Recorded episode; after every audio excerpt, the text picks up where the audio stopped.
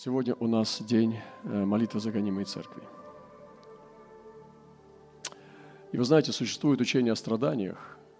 Вот. У буддистов вообще стоит, э, э, все учение буддизма стоит на страданиях. Они верят, что вся жизнь, она основана на страданиях. И все их учение строится на том, как относиться к страданиям, чтобы облегчить страдания в своей жизни. И там есть постулаты страданий. Там, по-моему, четыре постулата. Я не буду сейчас их озвучивать, потому что я не люблю озвучивать имена чужих богов. Но я озвучу то, что Библия говорит о страданиях, то, что Божье Слово учит о страданиях. И у нас, у христиан, у Божьих детей – у сынов и дочерей Бога, мне больше нравится не христиане название, а сыны и дочери Бога. Мы с вами имеем первородного Иисуса Христа. Мне больше нравится этот статус. Сыны Царства. Или же сыны и дочери Бога. Или братья и сестры Иисуса Христа. Или церковь первенцев, написанные на небесах – Потому что слово христианин очень много уже себя ну, развенчало авторитет. И во многих э, странах мира, религиях это уже очень размытое понятие, когда оно библейское. И в Антиохии первый раз стали называться последователи, ученики христианами. Но сегодня мы понимаем, куда мы зашли. Поэтому мусульм... обращенные из мусульман, церкви радикальные, которые апостольские церкви, которые двигаются в гонениях и насаждают новые церкви, они не называют себя христианами. Потому что для мусульман это уже обидное слово. Они называют себя людьми пути. И они говорят, вот человек пути. Я человек пути. Я человек пути. А Господь сказал, я есть путь. Поэтому я человек Христа, который есть путь. И подумаю, что нынешние временные страдания, пишет Павел, ничего не стоят в сравнении с той славой, которая откроется в нас. Ибо тварь, то есть творение, с надеждой ожидает откровения сынов Божьих, потому что творение покорилось суете недобровольно, но по воле покорившего ее, в надежде, что и само творение освобождено будет от рабства тлению – в свободу славы детей Божиих. Ибо знаем, что все творение совокупно стенает и мучится до ныне, и не только оно, но и мы с вами, имея начаток Духа, и мы в себе стенаем, ожидая усыновления, искупления тела нашего. Поэтому я разделяю сегодня страдания на четыре э, типа страданий. Первый тип страданий – это страдания творения. Это вселенские страдания творения из-за грехопадения Адама с Евой. Все люди сегодня подвержены действию смерти в их жизни. Болезни и приближение к старости, приготовление к смерти и смерти. Ты смотришь на мертвое тело в гробу, и ты видишь одной из самых страшных картин, которые можно так видеть человек. Дети обычно убегают, боятся, плачут. Они, многие дети, может быть, многие из вас плакали, потому что мама сказала вам, что вы умрете однажды. И у вас не было утешителя. Мама не могла вас утешить, потому что этот страх смерти, он как болезнь для всего творения. И первый вид страданий – это страдания творения, вселенские страдания, о которых здесь апостол Павел пишет, что все творение покорилось суете не, не добровольно, но по воле покорившего, но оно стенает и мучится до ныне. Все творение стенает и мучится до ныне. Второй тип страданий – это страдания за грехи. И не все страдания дает Бог. Не говорите об этом –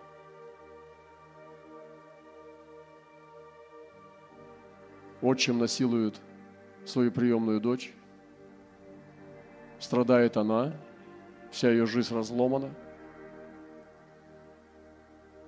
она искаженно относится к мужчинам, там, ко всему вообще на свете. Это переломанный человек. Страдает и он. Его мучают бесы. ужас, страх возмездия. Бог здесь ни при чем. Он страдает за свои грехи. И хотя Иисус умер за него, и он может получить прощение и омытие кровью, но он страдает за грехи. И Бог здесь ни при чем. Это второй тип страданий. Третий тип страданий – это страдание несения своего креста. Наш крест, и в Писании есть понятие несения своего креста, что кто не несет креста своего, не может быть моим учеником. Другими словами, есть крест, который нам надо нести. Например, ну что я возьму в примитивном понимании крест? Твоя внешность. Ты не можешь ее изменить, как там узелки не крути за ушами. Как не красься. Ты не можешь себе прибавить на локоть росту. Твои родители, которые дали тебе определенную генетику, ты не можешь ее изменить. Это твоя генетика. Ты можешь сделать социальный прыжок через образование и поменять социальный статус, но ты не можешь поменять генетику. Ее меняет кровь Христа. Например, родители не передали своей дочери аккуратность, быть мудрой, хозяйственной, быть э, работолюбивой, трудолюбивой, аккуратной девочкой, нежной.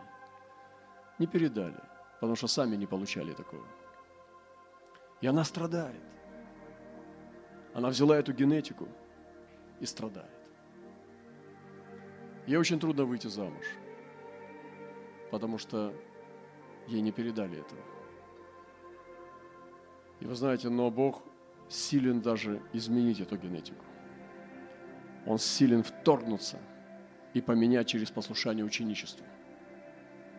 И глупо тогда, когда человек не, не использует это. И страдание своего креста, иногда бывает так, что человек молится за исцеление и не получает его. Я вообще скажу вам вот что. Я не любитель бегать за тем, что долго не происходит.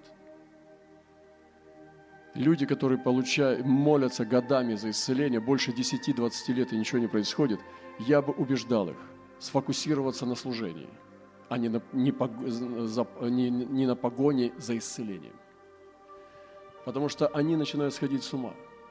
Они бегают за этим, посещают конференцию, там, вкладывают последние деньги, чтобы съездить на какого-нибудь исцеляющего евангелиста. Ничего не происходит. Я знаю очень много примеров, когда люди просто ну, безумствуют в погоне за исцелением. Но ничего не происходит. Если бы открутить эти годы назад, и ты бы сфокусировался на то, как служить в этом состоянии, как можно Богу больше плода принести в этом, а это свое исцеление отдать Богу и доверить его Ему, жизнь была бы гораздо счастливее. И есть крест. Иногда нашим крестом становится наша семья, семейное положение.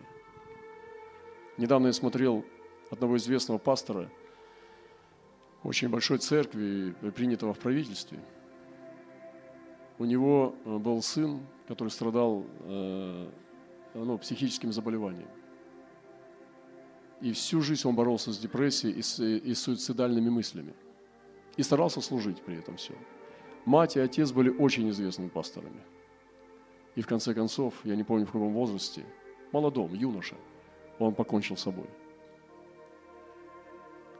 Все-таки ему удалось сделать суицид – и когда этот пастор очень огромной церкви, мегацеркви, с женой вместе, они вышли просто под рукоплескание зала церкви, президент вызывал его молиться за служение в бытность Обамы. И он вышел, и зал рукоплескал ему, и они стояли с женой со слезами на глазах, и они все равно говорили, что мы победили. Для меня это было очень круто.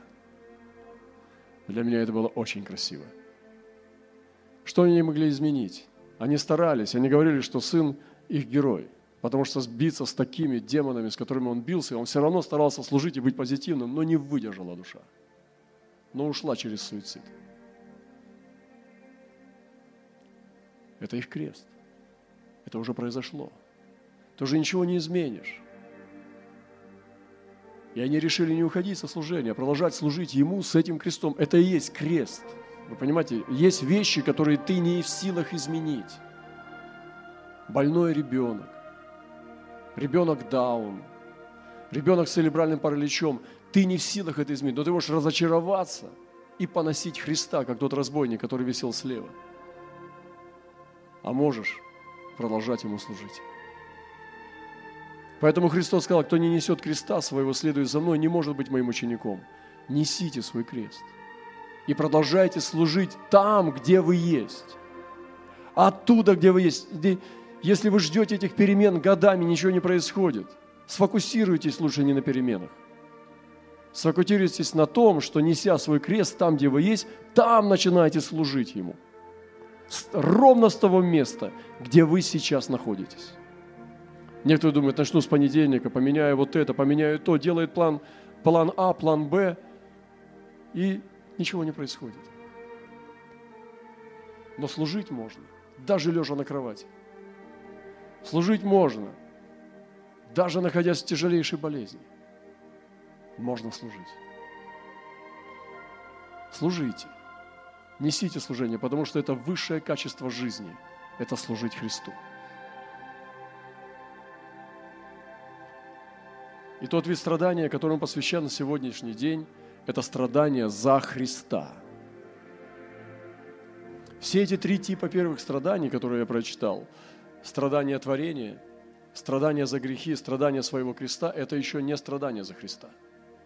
Но есть страдание за Христа. И вот эти четыре типа страданий мы должны с вами раз, различать.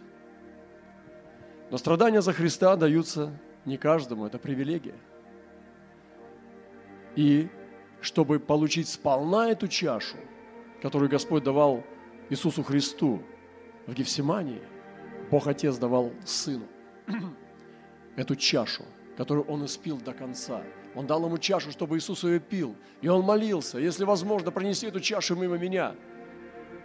Но ничего я хочу, чего ты. И эта чаша пришла.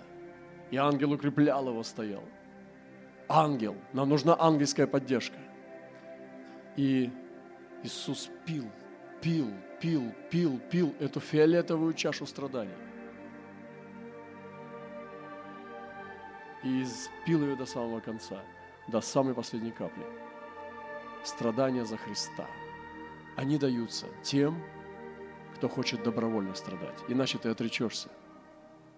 Если ты не хочешь страдать за Христа, вряд ли ты получишь эти страдания. Потому что это приведет тебя к отречению. Ты скажешь, я не подвязался. Тебя куда-то наняли, ты пошел, а потом тебе говорят, нет, тебе надо больше отдать. Ты говоришь, а почему? Мы же договаривались о других вещах. Я не согласен, я пас, я ухожу. Так же и со страдающими за Христа, которые не хотят страдать за Христа. Они не вынесут их. Чтобы получить эту чашу страданий за Христа, нужно ее возжелать. нужно ее удостоиться – и сегодня я призываю вас, дорогие братья и сестры, глубоко подумать об этом. Сделайте глоток, первый глоток, и вкусите сладость жизни за Христа. Сладость жизни для Христа. Сделайте первый маленький глоточек. И вы сразу определитесь, вы христианин или нет. Вы настоящий верующий. И не рассказывайте сказки про то, что вы молитесь. Как сказал этот пастор Вурмант – когда начались гонения в Румынии, он сказал, сразу разделились христиане на тех, кто думал, что, кто верил в Бога, и те, кто верил, что Он верит. Большая разница. Верить, что ты веришь. Но это не так. И поэтому глоток чаши страданий покажет, ты верующий или нет. Сегодня я хочу, Господи, когда у нас были эти все атаки там и так далее, трудности, мы, помните, молились, мы вышли все и просили, Господь, крести нас огнем. Ну, я знаю, западная церковь верит, что крещение огнем – это усиленная сила крещения духом. То есть это уже такая повышенная сила помазания. Мы так не верим. Потому что Христос сказал в Библии, в Слове Своем, что крещением должен я креститься. Это уже после крещения духом – и как я томлюсь, доколе это исполнится. Он говорил о Голгофе. Что это за крещение, которое он еще не получил? Он уже водное крещение получил, крещение Духом Святым. Это огненное крещение, крещение страданиями. И сегодня мы проходили статистику в этот день гонения за Христа в том, что повышается гонение за Христа. Сегодня увеличивается количество верующих гонимых стран мира. Желаю, братья, чтобы вы знали, что обстоятельства мои послужили к большему успеху благовествования, так что узы мои о Христе сделались известными всей притории и всем прочим, и большая часть братьев в Господе, ободрившись моими узами, начали с большей смелостью безбоязненно проповедовать Слово Божие. Вот что должно произвести страдание. Если на нас однажды обрушатся страдания – если обрушится однажды гонение, мы не должны бежать от гонений, братья и сестры. Церкви, которые сейчас, вот сегодня, в это время пытаются избежать гонений, они идут ложным путем. Они должны не избегать гонений. Они должны продолжать служить в гонениях еще сильнее. Научиться служить в гонениях. Научиться служить ревностно, чисто и свято в гонениях. Но сегодня многие, к сожалению, берут и набивают сумку компромиссов все больше и больше, все тяжелее и тяжелее, чтобы избежать гонений. Но как тогда произойдет, когда они обрушатся для всех? Им придется менять Евангелие, а будет уже поздно. Поэтому мы сегодня не боимся гонений. Если они придут на нас, мы уйдем в подполье и будем служить Господу в гонениях или не в гонениях, в страданиях или без них, какая разница? Нам нужно пробуждение. Если меня спросили, что ты думаешь о гонениях, я бы сказал, я не знаю. Я просто знаю одно, что мы должны служить и в радости, и в боли, и в горе, и в счастье. Мы должны служить Господу. И страдания у Павла вели к большему успеху благовествования. Он говорит, смотрите, я в узах, меня посадили в тюрьму за Господа, но это повело еще больше успех. И он говорит, что страдания повели к ободрению братьев. Истинные братья еще больше ободрились. Ободрились, чтобы проповедовать Евангелие. И церковь, она вдохновилась, что Павла посадили. И стала еще ревностнее нести служение Богу. Некоторые, правда, по зависти и любопрению. Что там завидовать, я не знаю. А другие с добрым расположением проповедуют Христа. Одни по любопрению проповедуют Христа нечисто, думаю, увеличить тяжесть моих уст – а другие из любви, зная, что я поставлен защищать благовествование. Страдания разделяют и обнаруживают истинных и ложных. И эти люди увеличивали тяжесть уст Павла. Как?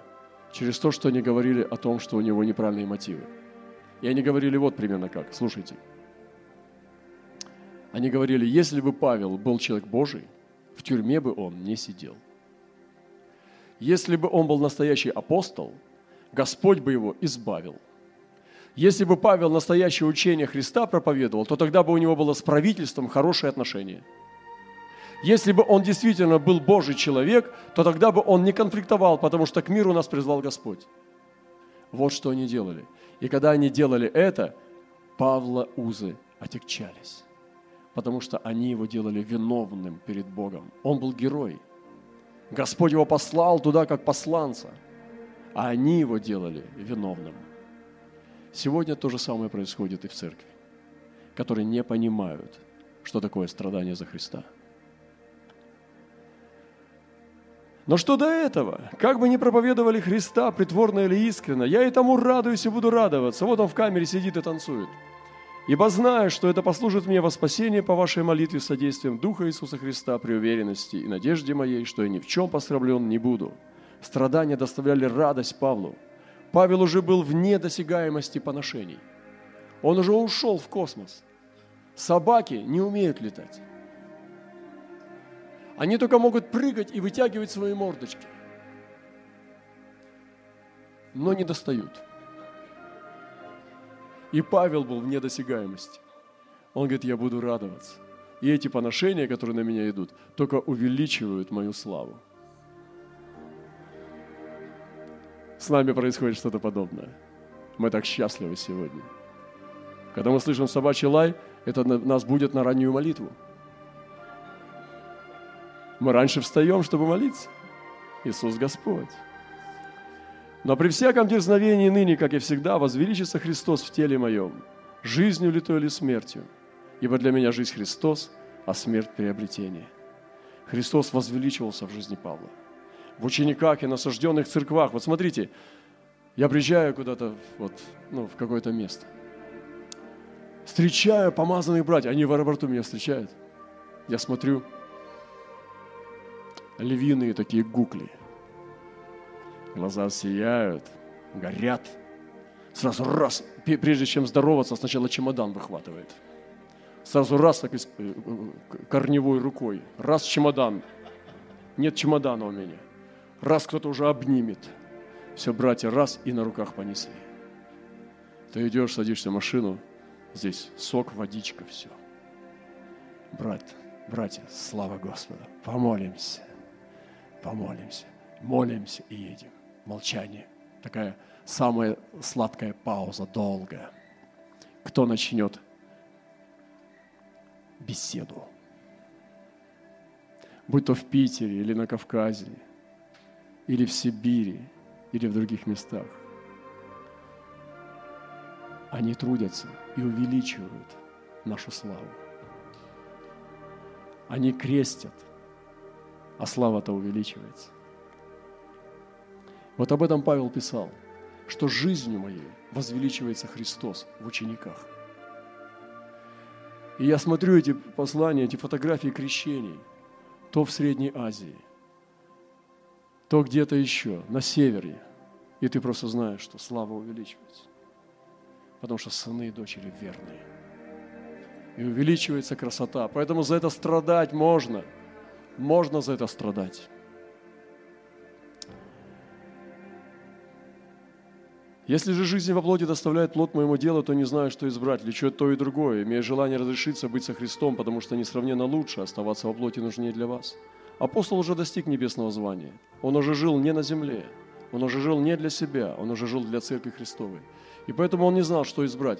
Если пойти сейчас на небо, то это лучше для него, потому что наконец-то там все перестанет болеть, вот, наконец-то перестанут атаки, даже молиться не надо, там все будет в сласть никаких плохих новостей, все будет здорово, небеса.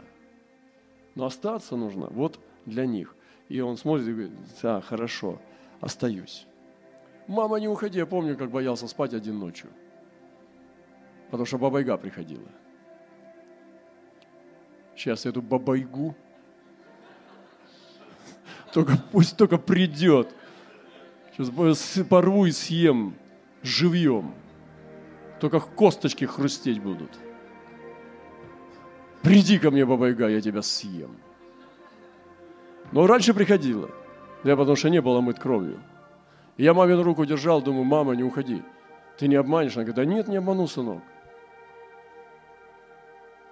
Просыпаешься. А мамы нет. Вот тебе мама. А Иисус не такой. У меня мама добрая очень, она очень была нежный человек. Такой мамы еще надо поискать. Она уже в вечности. Я думаю, чтобы она сейчас возглавляла гипермолитвенную группу в космической прострации. Вот, но есть то, то, что есть. И, конечно же, это красота. И вот Иисус, Он оставляет Павла. Павел сам выбирает быть для них. Он уже как Иисус, он уже усовершился, он уже небесный человек. Поэтому думаю, да потерплю я еще, буду служить, чтобы как можно больше забрать на небеса. Представляете, какая жизнь? Павел уже небесный. Его уже ничего не держит на земле. Он свободный от себя. Ему не нужна карьера. Он полностью в Божьем Царстве. Он отдает себя всего народу Божьему. Я верно знаю, я заканчиваю, что останусь и прибуду со всеми вами до вашего успеха и радости, вере, да похвала вашего Христе Иисусе умножилась через меня при моем вторичном при вам пришествии. Только живите достойно благовествования Христова, чтобы мне приду я и увижу вас, или не приду слышать о вас, что вы стоите в одном духе, подвязаясь единодушно за веру евангельскую, и не страшитесь ни в чем противников. Это для них есть признаменование погибели, а для вас спасение. И в заключение. И сие от Бога, Потому что вам дано ради Христа не только веровать в Него, но и страдать за Него, таким же подвигом, какой вы видели во мне и ныне слышите о мне. Страдание за Христа от Бога. И нам дано страдать за Него. Вы знаете, подражая подвигу Павла, страдать за Него дар. Дано, это дар. Просите у Бога этот дар. Страдать за Него дар Божий.